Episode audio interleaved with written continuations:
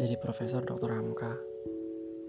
Pada kitabnya Falsafah Hidup, ada kata yang bunyinya tuh gini. Akal itu bukanlah suatu sifat yang berdiri sendiri, tetapi hasil daripada tiga sifat, yaitu pikiran, kemauan, dan perasaan, atau rasa, periksa, dan karsa.